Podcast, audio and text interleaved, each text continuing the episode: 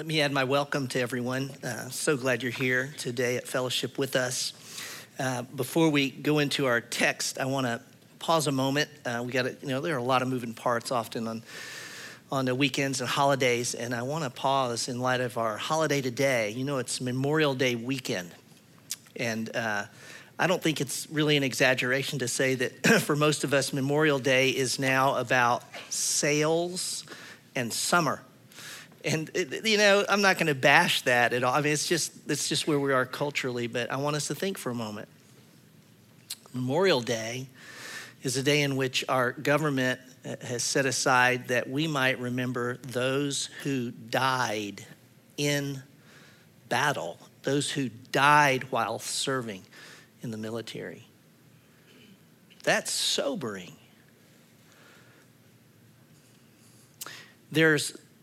Those of us in the room are maybe one or two persons, if not immediately, connected to that, where someone that we know was in the service and gave their life. What a commitment.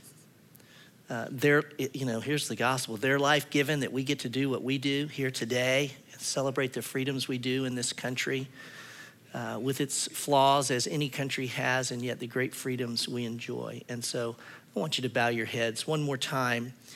And would you take a moment, and I'll let you express your own gratitude for really, there are some names you could connect to it, but probably many of us don't have a name we would go to.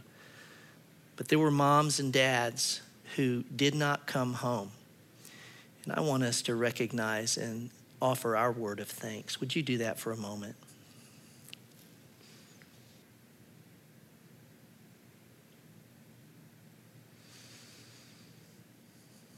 Father, in this silence, we are honoring those who gave their lives in battle, in conflicts that we don't remember, and yet the cost to some families was the greatest cost that could be given. The loss of a son, a daughter, a husband, a mom.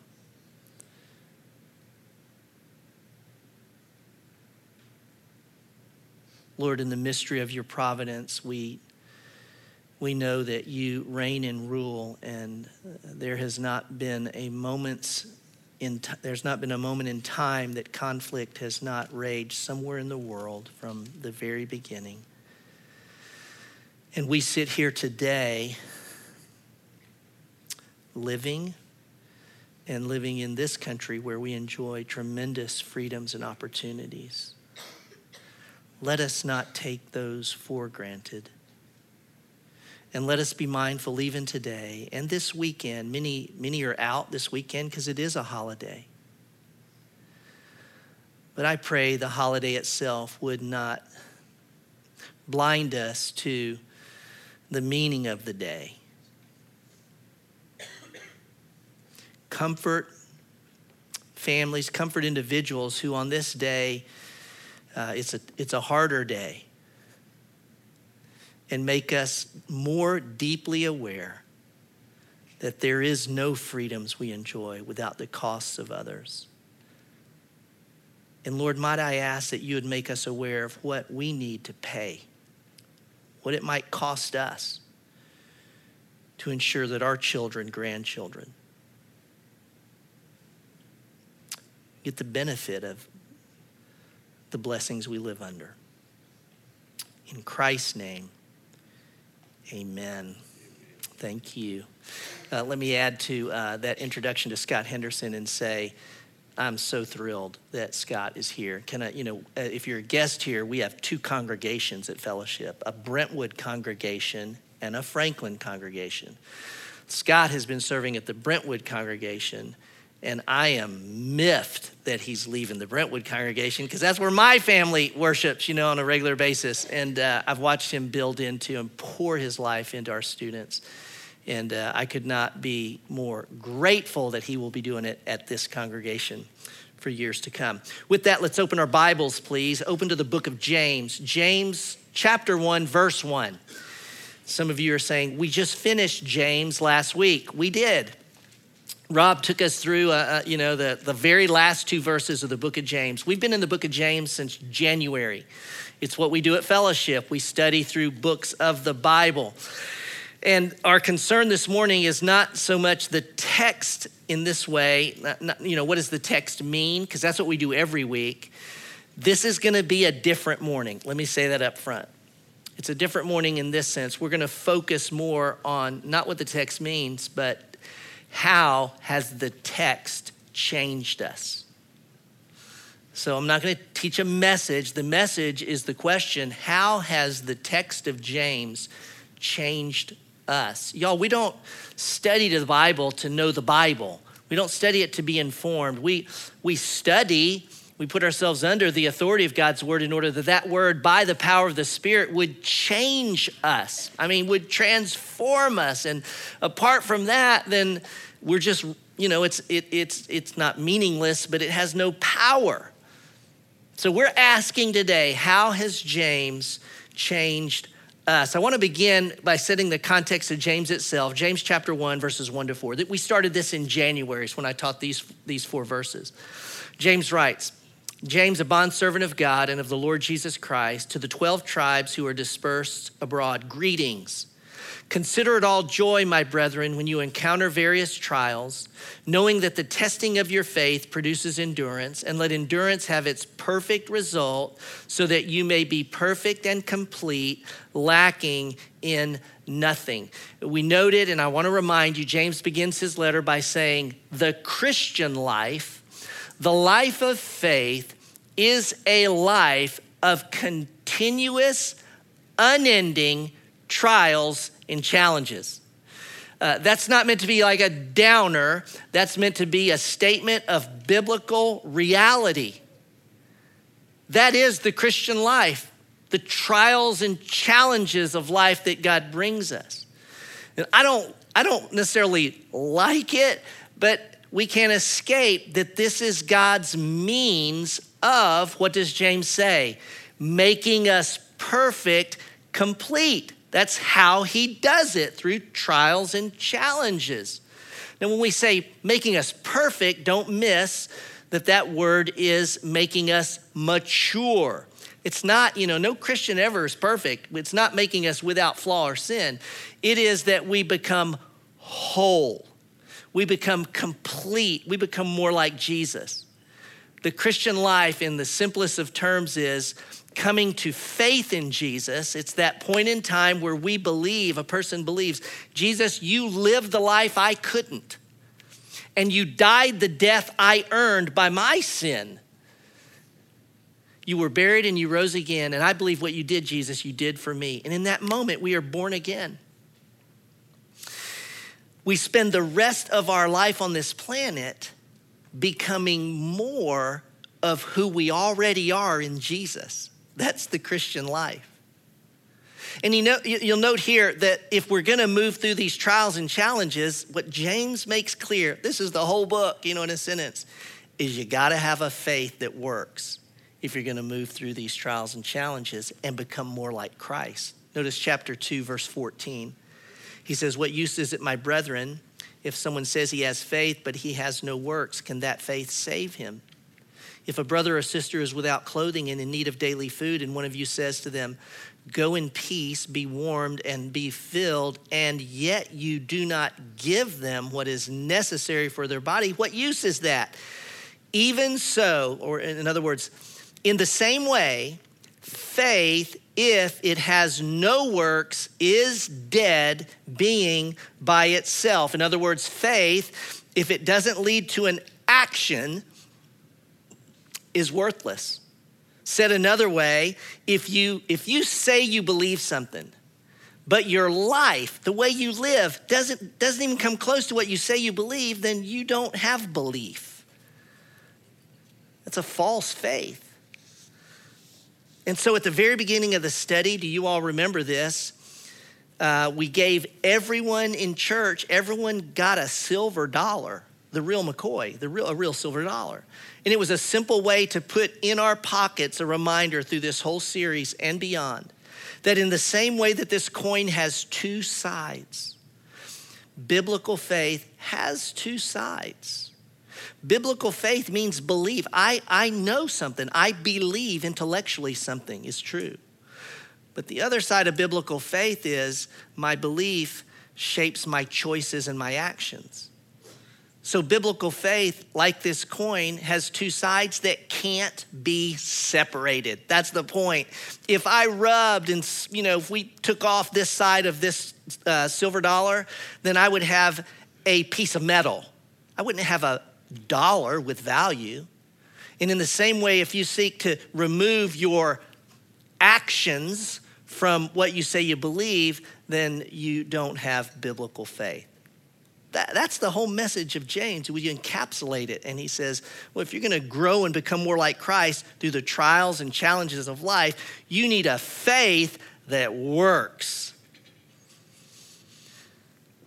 I've got our wholehearted board up here. If you're a guest, I know this is new to you, but for us as a church, this is no pun intended, the heart and soul of who we are as a community of faith. And I want to go to it simply for this reason. We're talking about a faith that works, and I want to show you how a faith that works shows up in the mission of Fellowship Bible Church. Every church on the planet has the same mission in this way, every church, to glorify God and make disciples. That's why the church exists. Every church will express that in a unique way. I mean, it's why I wouldn't hesitate to tell one of you, hey, if you plug in better at Rolling Hills, go to Rolling Hills. If you want to go, you know, there are other churches to go to because I know what they're doing. Now they're gonna make disciples based on their gifting and passions and wiring and who God puts in their bodies. Make sense? So our unique expression of mission for us is we're gonna glorify God and make disciples by helping people find wholehearted life in Jesus. And you go, well, okay, what's distinct or unique about that? Well, that's our passion and longing. It's our call, we believe, of God.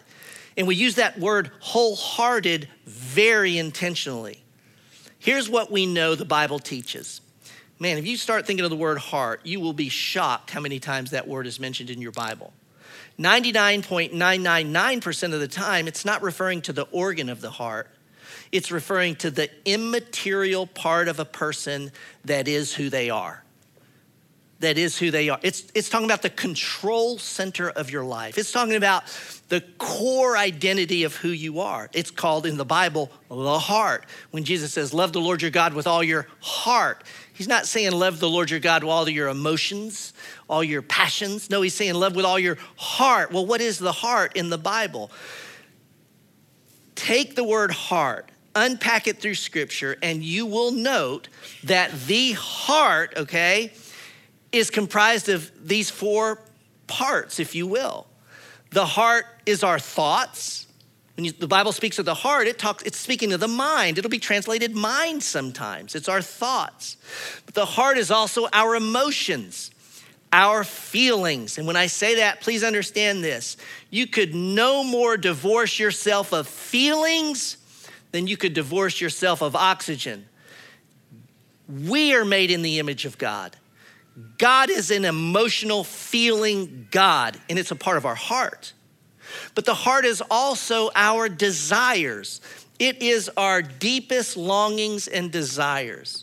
You understand that being made in the image of God, God created us with longings. If I just pick three, and there's, you know, you could probably put them in a package of seven, but let's just go here. We were made for relationship. That's being made in the image of God, which means we long to belong. We were made for a significant work. Look at what God did in creation and put Adam and Eve in the garden. We were made to do a work that really matters. I might put the word significance on that. Do you know we were made to be secure? We weren't made to live fearful, in lack. We were made for security. So just take those three. We desire them. Well, when you live out of your desires, and I'll talk about this in a moment, and our fallen desires, do you know what we do? We so want to belong, we'll do things that are contrary to God in order to feel like we belong. I mean, this is where we go sideways with these things. But the heart, again, it's our thoughts, emotions, desires, and the heart, by the way, is our choices. That out of the heart we choose. You know, we call this, you know, our volition, our will. Understand it's a part of the heart. Now, here's the problem. We're all born with broken hearts. Theologically, we come out of the womb with our hearts blown apart and separated. Lord, what do you mean we come out of hearts? Well, we come out of our hearts with our thoughts, emotions, desires, and choices separated, not integrated, not together. The psalmist says in Psalm 86:11, "Oh God, give me an undivided heart that I may fear your name." An undivided heart. Now, the idea is this, is that in our fallenness, we will often live our life, okay, watch this, I'm gonna hit three spots on this. We will often live our life with our thoughts and our will, our choices, but we will ignore our feelings and desires. And you know what happens when we do that? I'll put it in a Christian context. The Bible says that I'm gonna do it. The Bible says that I'm gonna do it. The Bible says that I'm gonna do it. And we can become legalists. We're just living out of our thoughts and our will. God said that I'm gonna do it. And I'm gonna tell you, you can do that for a while, but you will come to the point where it doesn't work anymore. And I would call that legalism. You know, we can live out of our emotions and choices. How about this? And we do. Again, it's unconnected. So you're living out of your emotions and choices, unconnected to desires and thoughts. And that means you live by your feelings. I feel this, so I'm gonna do this. Man, when I feel this, I'm gonna do this. And I would call that hedonism, that we're just gonna go by our feelings. Well, God never says live by your feelings. You know what he says? Experience your feelings. They're neither good nor bad. They're feelings. It's how God has feelings. That's it. I'd call that hedonism if we're just living out of emotions. And I would say this, you know, when you live out of your desires and they're unconnected to the truth of God's word, and people do this, we do this. I'd call that narcissism in this sense, because what you desire, you go after regardless of truth and regardless of the people around you, and a narcissist will chew up people and find new ones to feed themselves because you're just living out of your desire, but you're unconnected to the truth. Does this make sense? You know, so it's a divided heart. Now, the only thing that can unite the heart is that we need to get a new heart. And Jeremiah says in the new covenant in Christ, we get a new heart. And so I would draw it like this. At Fellowship, we would say, you know, only the cross can put our hearts back together. The cross alone. In Christ Jesus, we are born again. We have a new heart, and our thoughts, emotions, desires, and choices can be united. But you know what? A lot of times they're not, even as Christians. And that's the Christian life, is learning to walk with a whole heart. Everybody with me? If I drew it, I would draw it something like this. If the heart was thoughts, emotions, desires, and choices, the Christian life is saying, God, what does your word say? And we submit ourselves to the word of God. Here's the truth. God, I believe the truth. It is to be aware of what you're feeling. You cannot separate the emotional life from the spiritual life. That's death. That's depression. That's neurosis. That's being sick. No, you feel what you're feeling and you're aware of the emotions of your world and life. You don't feel something that I'm gonna go do it. No, you just feel it and you're aware of it. And then you bring the gospel to your desires. And now you're asking the question, Jesus, you satisfied this desire in me. I wanna belong so bad. I wanna feel needed. I'm gonna look at pornography. Ooh, no, you see, that's going after that desire, that's satisfying it in the wrong way. No, Jesus, you are my deepest satisfaction.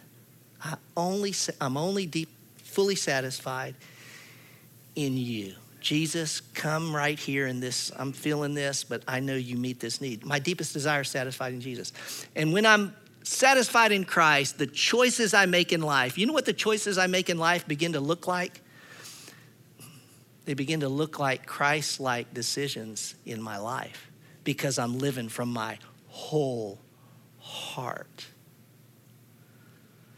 And that's what we do at Fellowship. That's where we're going. That's who we are, helping people find wholeheartedness wholehearted life in Jesus. Now, what happens when a group of people begin to live this way, can I say it? And we've talked about this. You know, there's some characteristics of people who live this way. The first is, as Paul said, we begin to live with a renewed mind. How about Romans 12:1? Be transformed by the renewal. You can't take your mind out of the equation. No, we got to be renewed by the truth. We begin to live out of healthy relationships. We begin to live from satisfied desires. And our lives begin to be marked by active faith. Oh my. And now we've just hit on the complete theme of James, active faith. Here's all I'm gonna do in the next few moments. We're gonna look at three pictures of active faith. Three pictures of active faith out of a whole heart. Right when we started the series, soon after we gave you a coin, you came into the room and everyone got an envelope. Everyone in the church got an envelope. Adults, kids sitting in the room got an envelope. In that envelope was a $5 bill, a $10 bill, or a $50 bill. You didn't have it when you came in. It wasn't yours. You were gifted it. And the question was this: will you take this gift? Will you pray? This was the point. And ask God, the Holy Spirit, to show you where to give that gift, where to meet a need. That was it. That's all we did. Just said, you know what? Would you live active faith with this and just give it? And we said this: pray, trust the Holy Spirit, and do it this week. So it wasn't like, you know, do this, you know, sometime this year, give this $5, $20, or 50 away. Or it's a $10, 20, and 50 away. And you guys did it. Now, there are so many stories, you all. Again, it's active faith. I want you to look at four very brief stories of what God did in you and through you as you took this step of faith. Watch this video.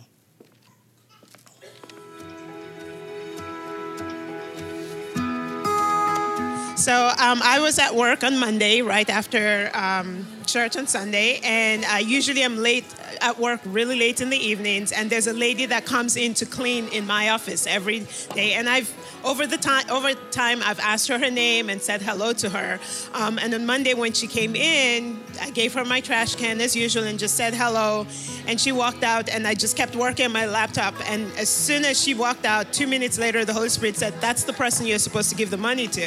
And I was like, well, I never even thought about it. And so at that moment, the way the Lord worked on my head, I had to pluck up courage to get out of my seat, go find her in the hallway because she had left my office area. And I walked up to her and told her what God was doing in her church and that the Holy Spirit put it on my heart to bless her with it. And so it was just interesting to me that even though I had prayed that God would show me, I was taken aback when he literally said, "That's the person I want you to give the money to." It just stirred in my heart to trust that when I asked God to show me something or to point out something to me, he would in a very clear way. I think I was just kind of surprised at how clearly, because she had left my office. I talked to her every day when she comes by.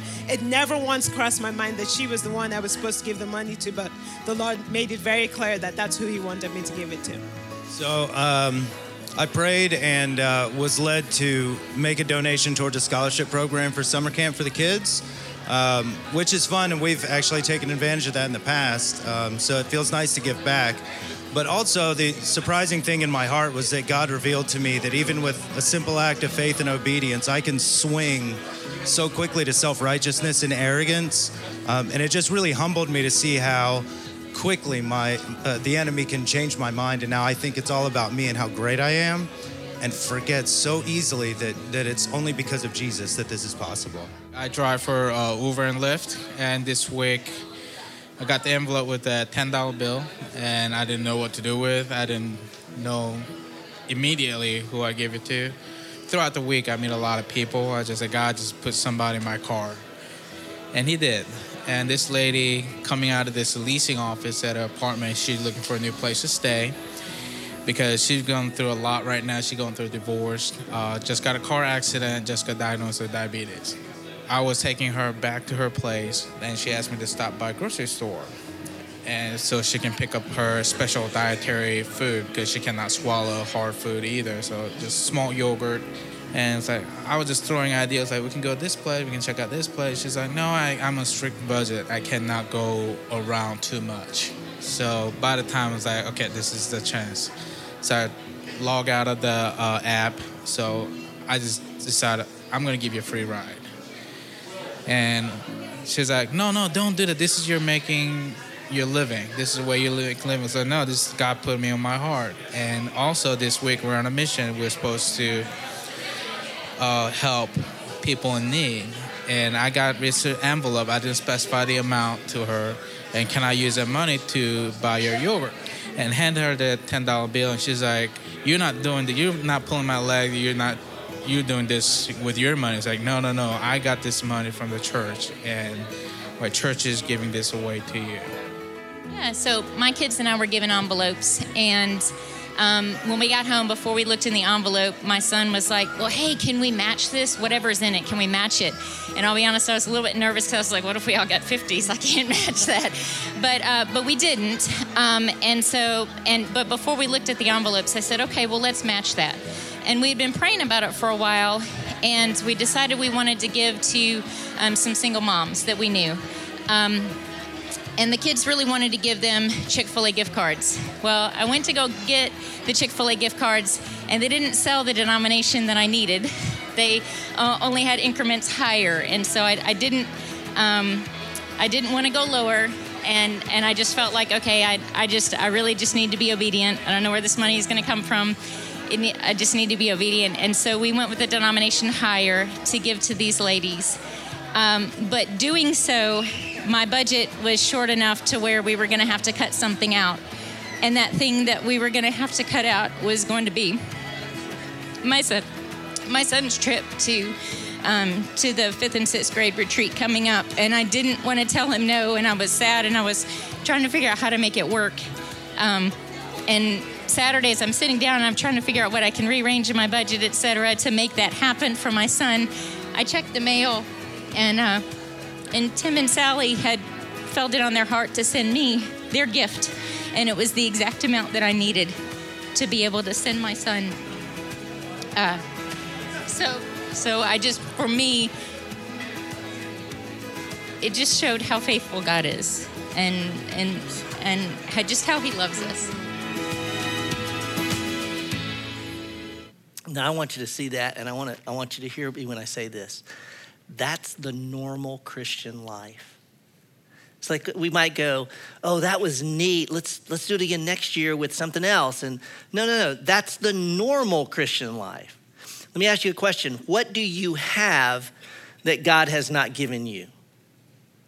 I've not given you any money today, but I don't know. Whatever money's in your pocket right now, is it yours ultimately? See, that's God's. And so the Christian life is being sensitive to the leading of the Spirit and recognizing God owns everything, and not just money, but my talents and gifts, and going, God, what's the need you want me to meet? Where's the place you want Jesus to show up in this person's life?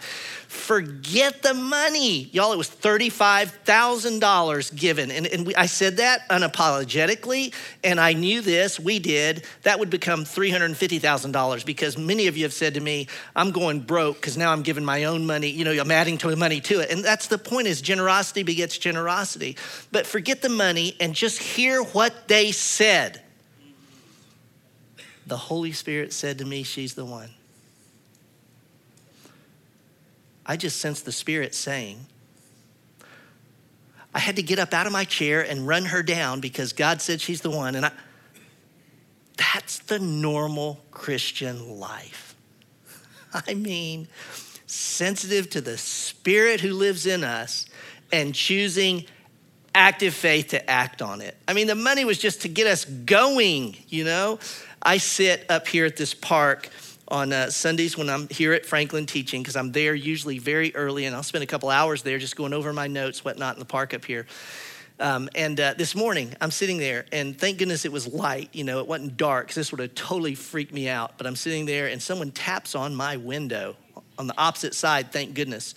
And I look up, and there's a guy standing there. I roll down the window, and he says, man, I just saw you sitting here, and I just felt like the Lord was saying something to me, because I think, are you a pastor? Or you look like you're studying. I said, you know, I am. And he said, well, I just want to pray for you. And I said, hallelujah, man, pray for me. And he prayed for me. And I asked his name, we introduced ourselves, and he said, and I said, man, thank you so much. He said, well, I don't want to interrupt your study. And I said, listen, you just did more for me than 2 hours of study would do. And then he walked away. Praise God, this guy came up and did that. Now, think about that. He was just listening to the Spirit, and he took a risk and tapped on my window and said, what if I would have said, no, man, I'm reading a magazine. Quit bothering me. Well, you know what? God would have had something in that for him. You know what I'm saying? I'm just going. He took a risk, and he stepped out in an act of faith. Wow. And so did all of you, even as we invested that money. You know, at the same time we did that, just a week later, I invited a couple up here to speak, Greg and Allison Balmer, a couple in their late 30s, little kids. Greg went to Harvard graduate school, and while they were there, it turned out to be a graduate training he never expected, and God turned their world upside down. What I mean is he went there to learn how to make more money. He got there and found out God owns it all, and generosity is going to move from something he and Allison believed to something he and Allison were owned by and could not escape. And I know it made some people uncomfortable, but they shared really vulnerably about their financial life. They just said this, you know, it's all God's anyways, and they shared that. Before I ever asked them to share, they had made a gift to the church and said, this is for people who are thinking about adoption and need to take the next step, you know, not the 20th, but just the next one. And finances are often an obstacle. And I said, use this money for that. Marty Sweeterman, our children's pastor, said, wow, if they're doing that, then we want to give to that. And he took funds from an I Choose You fund that many of you give to help people with adoptions. He added it to that. Another family said, well, gosh, if they're giving, I want to give. You know what Greg Balmer said? Remember, he said, generosity begets generosity begets generosity. So we end up with $115,000 cash.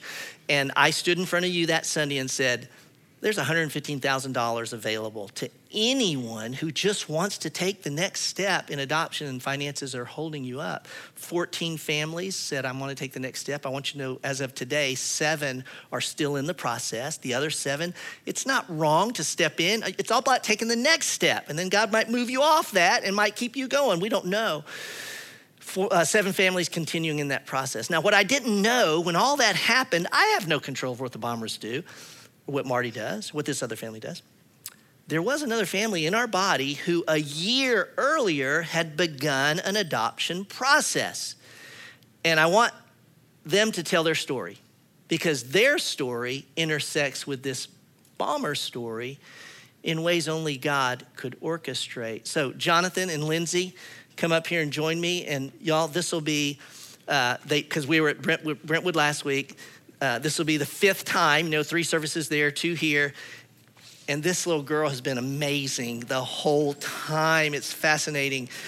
Jonathan, we've got a picture of your family up here. I'm just going to interview them and let them tell you their story. I'll start with letting you introduce the family.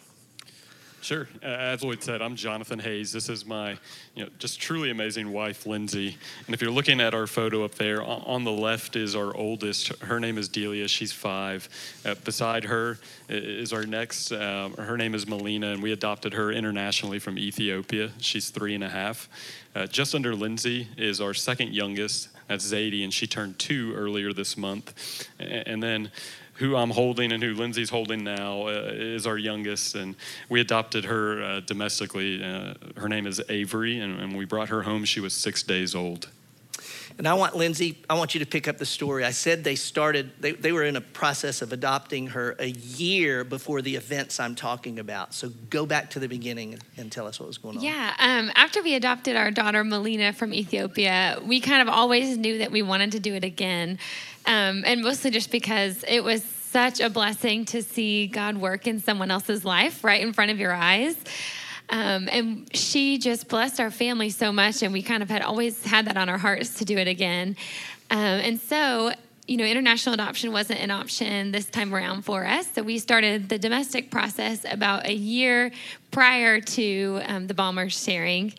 But then kind of a few weeks, maybe like the week before they shared, we had heard from our agency, hey, we think it's going to be a little while, so settle in. You know, we thought it might happen sooner, but we were thinking it's going to take a while. So we were kind of in the process of just settling into the wait.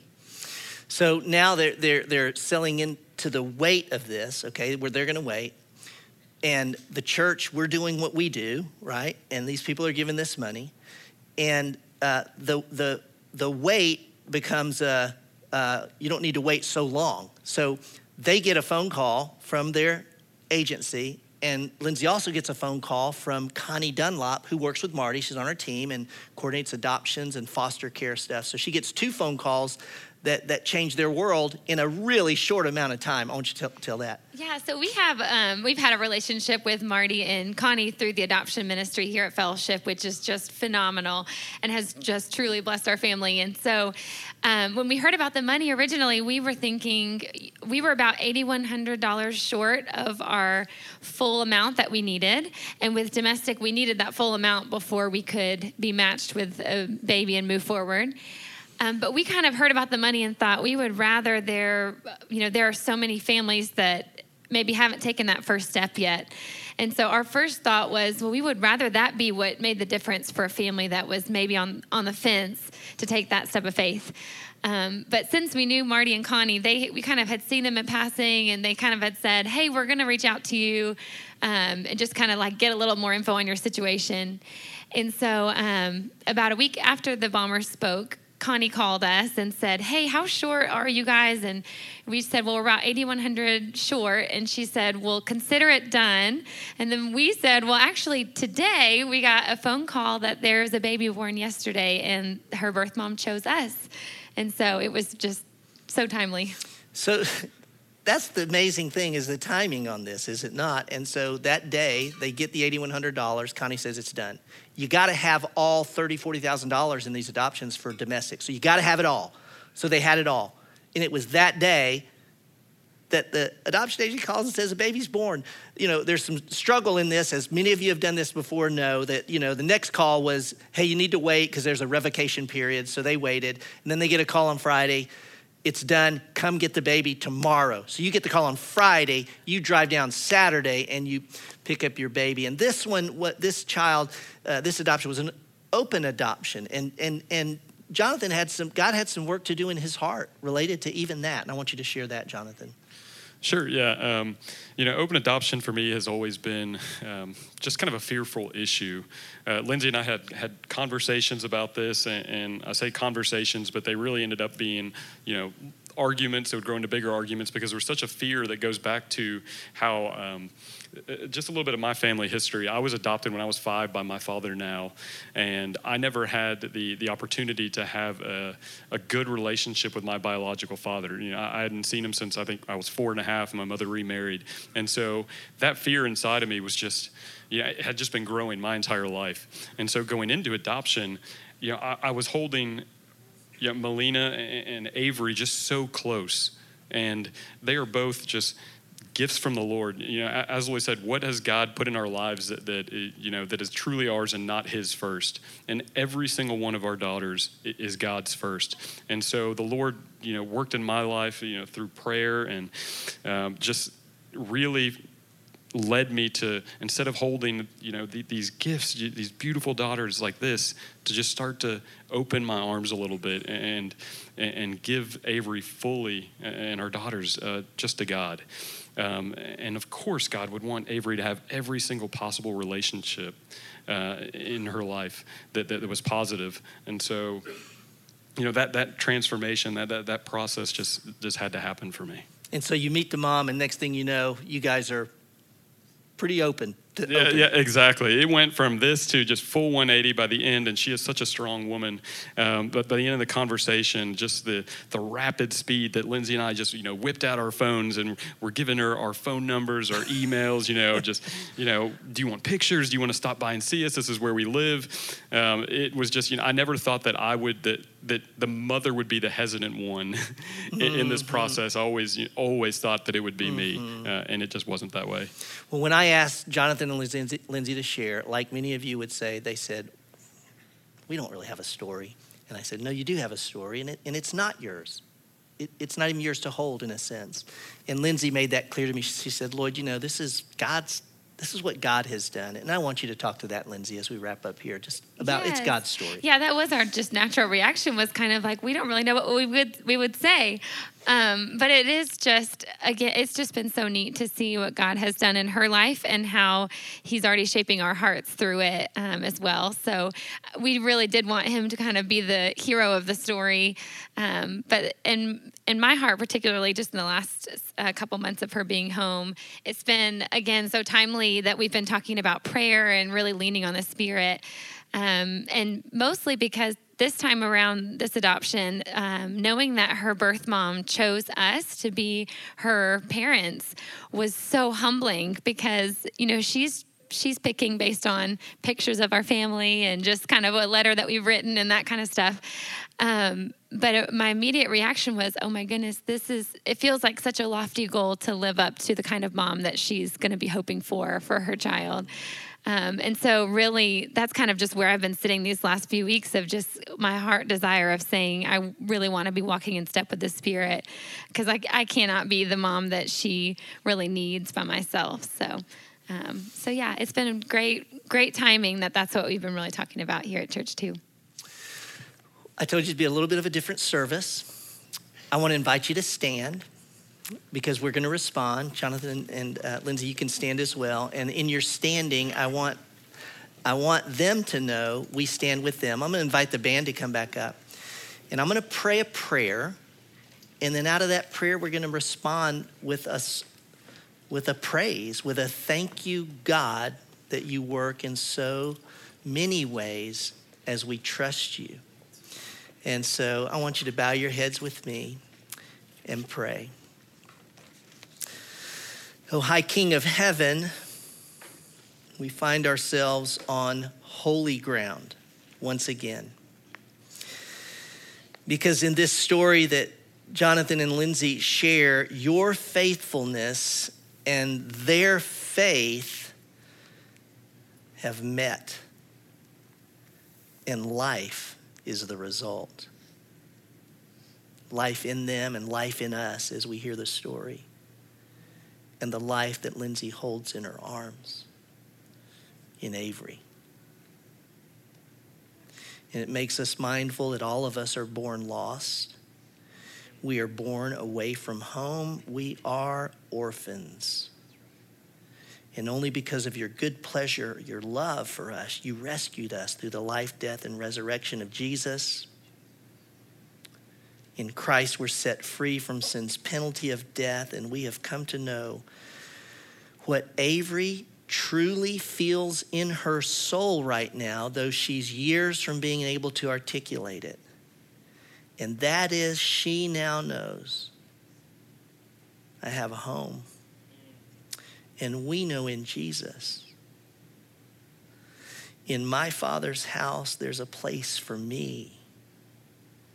I am a child of God. Yes, I am. Amen.